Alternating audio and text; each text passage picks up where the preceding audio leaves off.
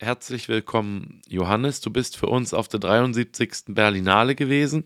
Die Berlinale kommt wieder mächtig in Fahrt. Ist noch irgendwas von irgendwelche Corona-Nachwehen zu spüren überhaupt? Hm, also so direkte Corona-Nachwehen oder Corona-Auswirkungen eigentlich nicht. Es war tatsächlich ein Festival, wie wir es schon lange nicht mehr erlebt haben, nämlich in einem absoluten Normalzustand. Die Kinos konnten wieder gefüllt werden, ähm, die roten Teppiche waren wieder voll, es galt keine Maskenpflicht mehr.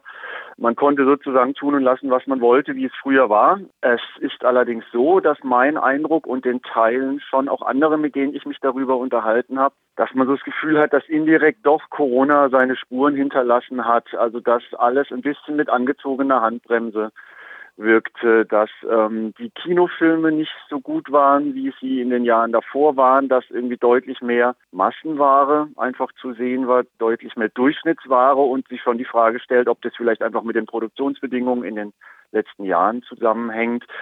Dass einige Kinos einfach dicht gemacht haben in den letzten Jahren, die jetzt als Spielstätte nicht mehr bereitstehen, was bedeutet, dass das Festival noch weitläufiger ist, als es das ohnehin schon ist, also dass man noch mehr rumfahren muss, um ins Kino zu kommen, als man es immer schon tun musste, dass sich das auf den Flow auswirkt, dass sich das auf das Festival-Feeling, auf die Atmosphäre auswirkt, dass sich das auf die Zusammenkünfte, auf die Gespräche, auf das sich zufällig über den Weg laufen auswirkt. Und ich eigentlich so als Fazit schon sagen muss, dass es zwar in den Kinos war wie immer und wie vor Corona, aber das Gefühl so ein bisschen war, als sei da immer noch so ein bisschen was übrig geblieben und als sei die Stimmung immer noch nicht so wie zuvor. Und ich sehr, sehr hoffe, dass das einfach nur noch die Nachwehen waren und das jetzt keine nachhaltigen Auswirkungen hat auf das Festival und auf die Kino- und Filmlandschaft. Von jemand anders habe ich gehört, halbdokumentarische Werke seien im Kommen. Das war so eine Frage, die sich mir aufgedrängt hatte, weil ich ja auch im Fernsehen da was gesehen habe. Kannst du diese Ansicht teilen? Also ich kann es jetzt nicht statistisch quantifizieren sozusagen. Ich nee, weiß klar. nicht, wie viel halbdokumentarische Filme liefen im Vergleich zu früher. Was man sicherlich sagen kann, und das ist ähm, aber auch ganz klassisch und ganz typisch für die Berlinale, die sich dezidiert als politisches Filmfestival versteht, die immer auch Bezug nimmt zu aktuellen ähm, politischen Situationen, die zu Menschenrechtssituationen immer kritisch Stellung nimmt. Und da ist natürlich dieses Jahr alles überschattend leider der Krieg in der Ukraine ähm, ganz weit oben, gleich gefolgt von der Situation der Demonstrierenden im Allgemeinen, aber auch von Frauen im Besonderen aktuell in Iran. Ähm, und das sind natürlich Themen, die die Berlinale dominiert haben und die sich auch im Filmprogramm niederschlagen, in dem halbdokumentarische Werke, dokumentarische Werke, aber auch Spielfilme aus der Ukraine über den Krieg, über die Situation in Kiew und im Land insgesamt das Programm mitgestaltet haben in allen Sektionen und natürlich auch, was den Bezug nimmt auf den Iran, der ja immer auch eine besondere Rolle spielt auf der Berlinale mit Jafar Panahi und mit Ashgar Fahadi, die alle auch schon Goldene Bären gewonnen haben die beide nicht da sein konnten in diesem Jahr. Und all das war Anlass, auch auf die Menschenrechtssituation im Iran aufmerksam zu machen. Natürlich auch im Filmprogramm, in dokumentarischen und halbdokumentarischen Werk. Also das ist aber ein bisschen auch die DNA dieses Festivals, die das ganz bewusst und ganz willentlich und als auch Alleinstellungsmerkmal vielleicht in Abgrenzung zu Cannes und Venedig da ganz bewusst Bezug drauf nimmt. Genau, äh, von den beiden Filmschaffenden, die du eben genannt hattest, hat mindestens einer sein Werk unter Hausarrest fertiggestellt.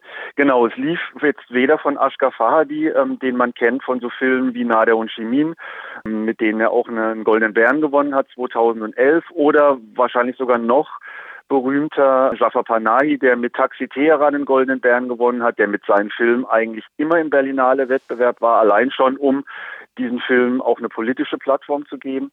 Ähm, beide waren dieses Jahr nicht vertreten, weder persönlich vor Ort noch mit einem Film. Allerdings sitzen beide, zumindest aber Ashgafadi in Hausarrest, ähm, politischem Arrest muss man es eigentlich nennen, ähm, vom Regime eingesperrt. Und die Berlinale hat sich kurz bevor es losging mit dem Festival auch noch in einer eigenen Mitteilung, einer Pressemitteilung und einem Statement zu der Situation des Filmschaffenden bekannt und ihre Solidarität mit dem Filmschaffenden und mit allen anderen Filmschaffenden, die unter den Bedingungen im Iran leiden, solidarisiert und sich zu denen bekannt. Gut, jetzt von mir gekonnt, ungekonnte Überleitung. Das ist ja schlimmer wie im alten Rom. Ein äh, Favorit auf der Berlinale von Dia Seneca der Film über jemanden, der im alten Rom zum Tode verurteilt wird. Ja, ob das ein Favorit von mir ist, weiß ich gar nicht, da ich ihn nicht gesehen habe. Es ist eine Verfilmung, glaube ich, eine ziemlich rasante, vielleicht auch so satirische Verfilmung über das Leben des Philosophen Senecas, der als Berater galt des vermutlich grausamsten Kaiser, den das alte Rom gesehen hat, nämlich Nero, der mit eiserner Hand regiert hat und dann im Wahn ähm, die Stadt sogar am Ende angezündet hat. Und so ein bisschen als Spiritus Rector, als Ideengeber, als intellektueller Ideengeber im Hintergrund gilt Seneca. Und dessen Leben wurde jetzt verfilmt von einem deutschen Regisseur, auch teilweise mit deutschen Schauspielerinnen und Schauspielern. Aber die Hauptrolle, ähm, sehr, glaube ich, so gehört und gelesen haben, sehr exaltiert und sehr exzentrisch auch bewusst dargestellt von dem wunderbaren John Malkovich. Das war ein Film, der außer Competition, außer, wie nennt man das? Außer Konkurrenz. Out of Competition, danke, außer Konkurrenz lief, im sogenannten Berlinale Special, also in der Sektion, wo irgendwie so großes äh, Unterhaltungskino, auch starbesetztes Unterhaltungskino läuft. Dort war der Film programmiert. Ähm, was ich von ihm gehört habe, ist gemischt, ist wohl recht unterhaltsam, ist bisweilen auch recht konventionell. Ich kann es nicht gut einschätzen, weil ich ihn selber nicht gesehen habe, kann uns da aber alle beruhigen, weil dieser Film relativ bald in die deutschen Kinos kommen wird und dann werden wir uns ein Bild davon machen können. Wir machen uns gerade mal ein akustisches Bild. Ich spiele eben mal kurz einen Ausschnitt aus dem Trailer. I seek the senator. Seneca? I am Seneca. I come to tell you, sir, that President Nero has decided that you are to be executed. He's gonna let you take your own life. This is a very respected man. You all know who this is. Seneca! I am Seneca. Now, he believes that mercy beats strength. As of today, we will not speak of these bad ideas. Had I left the president's employ as scholar in residence, Nero would have been a worse princeps. he owes me for any part of himself that resembles a man. Aim for virtue, happiness will follow. Be quiet! Does anyone ever demand that you just be quiet for once? The president sentenced me to death. Stop! Stop! Why is everyone hitting me today? So war das mit Nero, wo Rom angezündet hat, letztendlich. Und ein ganz anderer Film, ein deutschsprachiger Film, über die Romanze zweier junger Menschen am See, Roter Himmel. Ja, also es sind eigentlich eher vier junge Menschen am Meer. Ähm, und es geht darum, dass zwei Kunstschaffende, zwei Kulturschaffende aus Berlin, ein Schriftsteller und ein Fotograf, sich zurückziehen wollen, um arbeiten zu können. Ähm, der eine muss seinen zweiten Roman fertigstellen, weil der Verleger ihm im Nacken sitzt. Der andere äh, muss seine Mappe, seine Bewerbungsmappe für die Universität der Künste äh, fertig kriegen. Und dann gehen die beiden in ein Ferienhaus ähm, an der Ostsee und ähm, treffen dort äh, völlig überraschend auf eine junge Dame, die von Paula Bär gespielt wird. Also wir reden von einem Film von Christian Petzold, in dem ja Paula Bär mittlerweile zur Stammbesetzung gehört. Und Paula Bär lebt dort. Ähm, das war den beiden Jungs aber nicht klar, weil man ihnen das vorher nicht gesagt hat. Und so treffen die drei zusammen. Und Paula Bär führt ja so ein bisschen so ein lockeres Leben mit irgendwie auch wechselnden Partnern, die dann über Nacht bleiben. Ähm, auch, ich sage jetzt mal, lautstark über Nacht bleiben. Und die beiden müssen das irgendwie sich anhören und haben das sich alles ganz anders vorgestellt. Und dann kommen Paula Bär mit ihrem Lover und den anderen beiden zusammen und trifft sich dort in diesem Ferienhaus ähm, und es entsteht eine Gruppendynamik. Und diese Gruppendynamik wird gezeigt in so einer Art Kammerspiel, ein Mikrokosmos, in dem ganz viel passiert, in dem ganz viele auch Schwingungen und Stimmungen zu sehen und zu spüren sind und in denen es so ein bisschen hin und her wogt. Und die beiden Künstler, die eigentlich arbeiten wollen mit auch unterschiedlicher Motivation auf die doch eher launige, luftige Paula Bär treffen, die dort ihren Sommer verbringen will, die aber auch ein Päckchen zu tragen hat, wie dann im Laufe des Filmes herauskommt. Und so entsteht dann was. Was werde ich natürlich nicht verraten, weil das den Film maßgeblich ausmacht.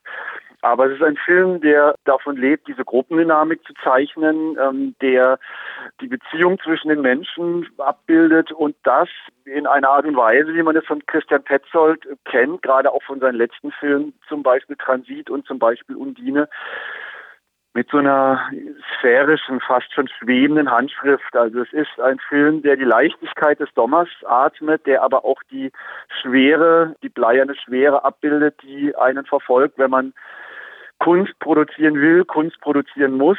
und das zusammenführt in einem wunderbaren Kammerspiel. Und es war ein, wie wir es fast schon gewohnt sind, ein wunderbar atmosphärischer, stimmungsvoller Film von Christian Petzold mit einem roten Himmel, der deswegen rot ist, weil dort in Mecklenburg-Vorpommern in diesem drückenden Sommer die Wälder brennen und ähm, in der Nacht himmelrot färben. Aber darüber hinaus ist es natürlich auch allegorisch zu verstehen. Ein wunderbarer Film, der den Silbernen Bären, den großen Preis der Jury gewonnen hat, also sozusagen den zweiten Platz nach dem Goldenen Bären und der alsbald in die deutschen Kinos kommen wird. Und ich glaube, das ist keine gewagte Prognose, ganz viel Erfolg haben will und ganz viel zufriedene Zuschauer, Zuschauerinnen und eine begeisterte Kritik haben wird. Ich glaube, das ist nicht zu viel verraten. Genau, auch dazu haben wir natürlich einen kleinen Ausschnitt aus dem Trailer für euch vorbereitet.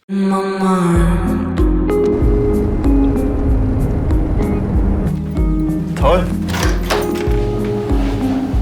Hallo? Sag doch mal. Ja, wir werden nicht allein sein. Ich brauche meine Ruhe, meinen eigenen Platz zum Arbeiten. ist die Nichte einer Arbeitskollegin meiner Mutter. Nadja. Kommst du nicht mit? Nein, wirklich, die Arbeit lässt es nicht zu. Schade. So ein Arschloch, ich bin so ein Arschloch.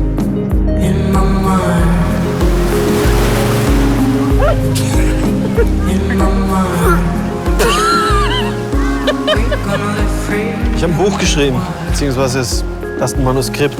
Der Verleger findet es scheiße. Der kommt morgen vorbei, um es mir um die Ohren zu hauen. Darf ich es mal lesen? Auf keinen Fall. Also versteh mich nicht falsch, aber eine falsche Bemerkung, ein blöder Kommentar. Schon gut. Ich hab's verstanden.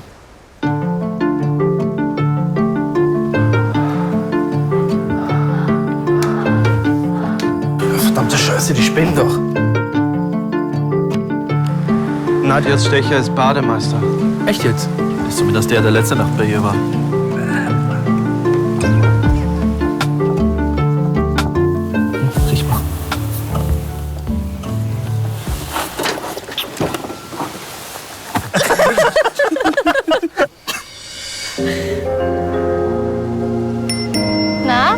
Fertig mit der Arbeit?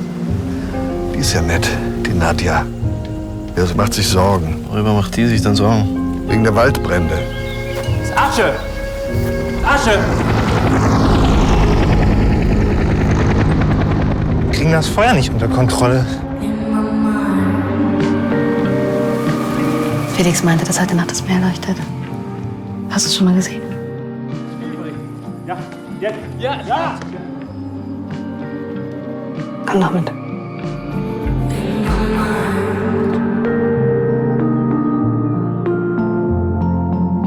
So viel zum roten Himmel, wo es äh, eben der Himmel rot war, weil es gebrannt hat in MacPom, wahrscheinlich auch auf irgendwelchen alten Truppenübungsplätzen. Und noch ein Highlight von dir, Johannes, de facto. De facto ist das Gegenteil zu dem Film von Christian Petzold, über den wir gerade gesprochen haben. Es ist ein Essayfilm, der in einer Nebensektion lief namens ähm, Forum, also eine Sektion, in der experimentelles Kino, mutiges Kino, auch provozierendes Kino äh, zur Aufführung gebracht wird. Und es ist ein wirklich sehr erschütternder und auch filmisch sehr beklemmender ähm, Film. Es äh, geht, es ist das, Werk einer österreichischen Regisseurin, Selma Doboratz. Und was hat sie gemacht? Sie hat ähm, zwei Schauspieler auf eine Veranda in Wien gesetzt und sie mit einer ganz statischen Kamera rezitieren lassen. Und zwar die Gewaltberichte von Menschen, die in Kriegen und bei äh, Völkermorden und ähm, in, in, in ganz fürchterlichen kriegerischen Gräueltaten als Täter verwickelt waren und dann später über ihre Taten und ihre Motivation und auch über ihre Gedanken darüber Rechenschaft abgeliefert haben. Und diese Protokolle hat sie recherchiert und in einer filmisch sehr, sehr reduzierten und sehr nüchternen Art und Weise von zwei hervorragenden Schauspielern in einer sehr reduzierten und sehr nüchternen Art und Weise rezitieren lassen. Und ähm, aus dieser Machart entsteht eine sehr, sehr beklemmende und sehr, sehr beeindruckende Sogwirkung, die einen so pendeln lässt zwischen wirklich Abscheu ob dieser barbarischen Handlungen und Taten und einer Faszination, ja, einer Faszination für das Böse und einer Faszination für die filmische Art der Umsetzung. Das ist kein Feel-Good-Movie, ganz und gar nicht. Es ist ein Film, den man eigentlich nicht kontextfrei sehen kann. Da muss man vorher und hinterher drüber sprechen. Das ist auch ein Film, der Menschen aus dem Kino treibt. Also der Saal war dann hinterher nur noch halb so voll und das ist total nachvollziehbar und verständlich. Aber es ist ein Film, der auch mit unserem Hang spielt, vor schlimmen Dingen und vor fürchterlichen Dingen, die es zweifelsohne auf dieser Welt gibt, die Augen zu verschließen. Und all das ist ein Film, der äh, was macht mit einem, der etwas anstellt mit einem ähm, und der einen Preis gewonnen hat, nämlich den Caligari-Preis, also sozusagen den Hauptpreis aus dieser Sektion Forum. Es ist ein Preis, der von den kommunalen Kinos vergeben wird. Und in diesen kommunalen Kinos wird er im Laufe des Jahres auch zu sehen sein. Dann wird Radio Dreieckland hoffentlich und sicherlich auch nochmal drüber berichten, vielleicht auch eine Triggerwarnung aussprechen, aber auf diesen Film, der herausragt und der ähm, nicht so einfach wegzusichten ist, äh, nochmal hinweisen und dann kann, wer mag und wer sich das zutraut, tatsächlich sich selbst ein Bild davon machen. De facto von Selma Doboratz ein österreichische essayistische Gewaltstudie. Das war unser Mann in Berlin von der 73. Berlinale mit den persönlichen Highlights, Überblick über die allgemeine Stimmung auf der Berlinale, die am Sonntag vorbeiging. Johannes, ich danke dir. Danke auch. Schöne Grüße nach Freiburg.